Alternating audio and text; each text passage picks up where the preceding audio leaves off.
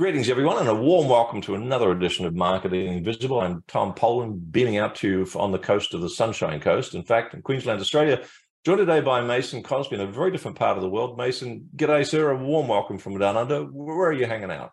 I am hanging out in Indianapolis, and I was hoping you would say good day because that is my favorite thing whenever I hop on calls with my uh, friends in oh, Australia. Oh, I, I, can do one better. I can go, good day, mate.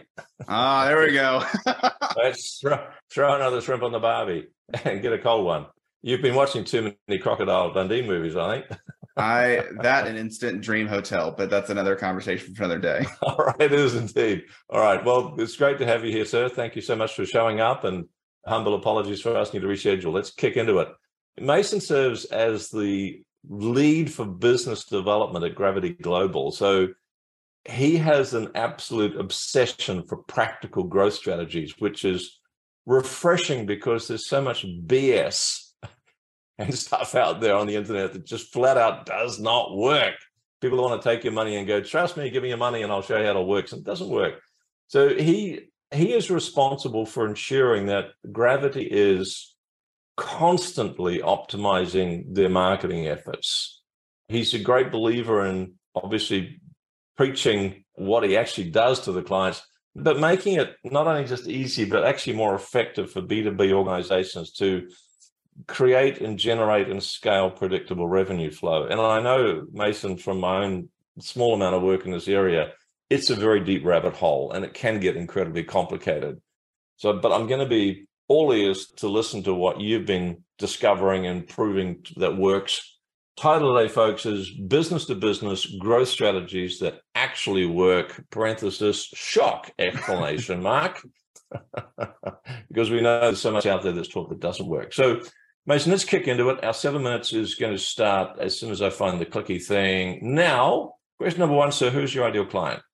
So, our ideal client, as you might imagine, would be predominantly B2B, complex clients that are often on more global scale. So, we can dive a little bit more into a bit about gravity, but at a high level, we are the world's most awarded B2B agency that can truly provide full service across the globe, 600 team members across 400 continents. So, really trying to help provide wow.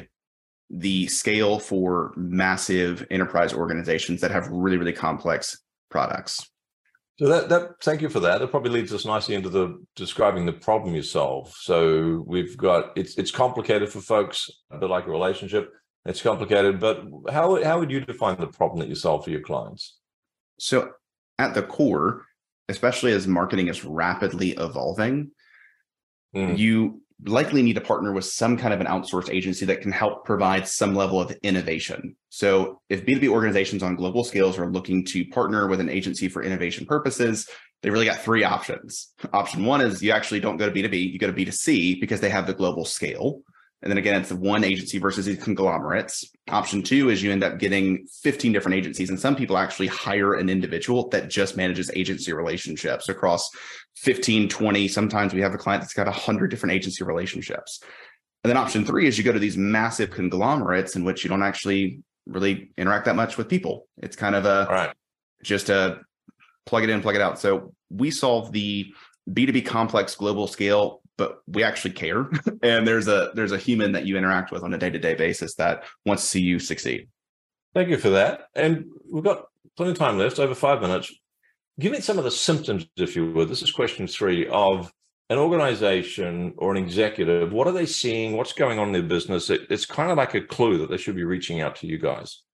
So i would say if you've got obviously an absurd number of agency relationships. So Again, yeah. I think 20 plus at that point, if you've got 20 agents relationships, there's there's a likelihood that you have spread yourself too thin. And what that actually turns into are two things. One, it's very expensive because all agencies have a minimum. So if you're paying at least 20 minimums, you're losing some cost savings. And then two, operational efficiency, because when we operate all in house, you send us the assets once and we can then share them internally. It's on us to make sure that everybody internally is up to date. So, where you would normally be meeting with 20 different agencies to say the same thing, you meet with one agency that then spreads that message to the entire team involved. So, operational efficiency that helps move faster and cost savings.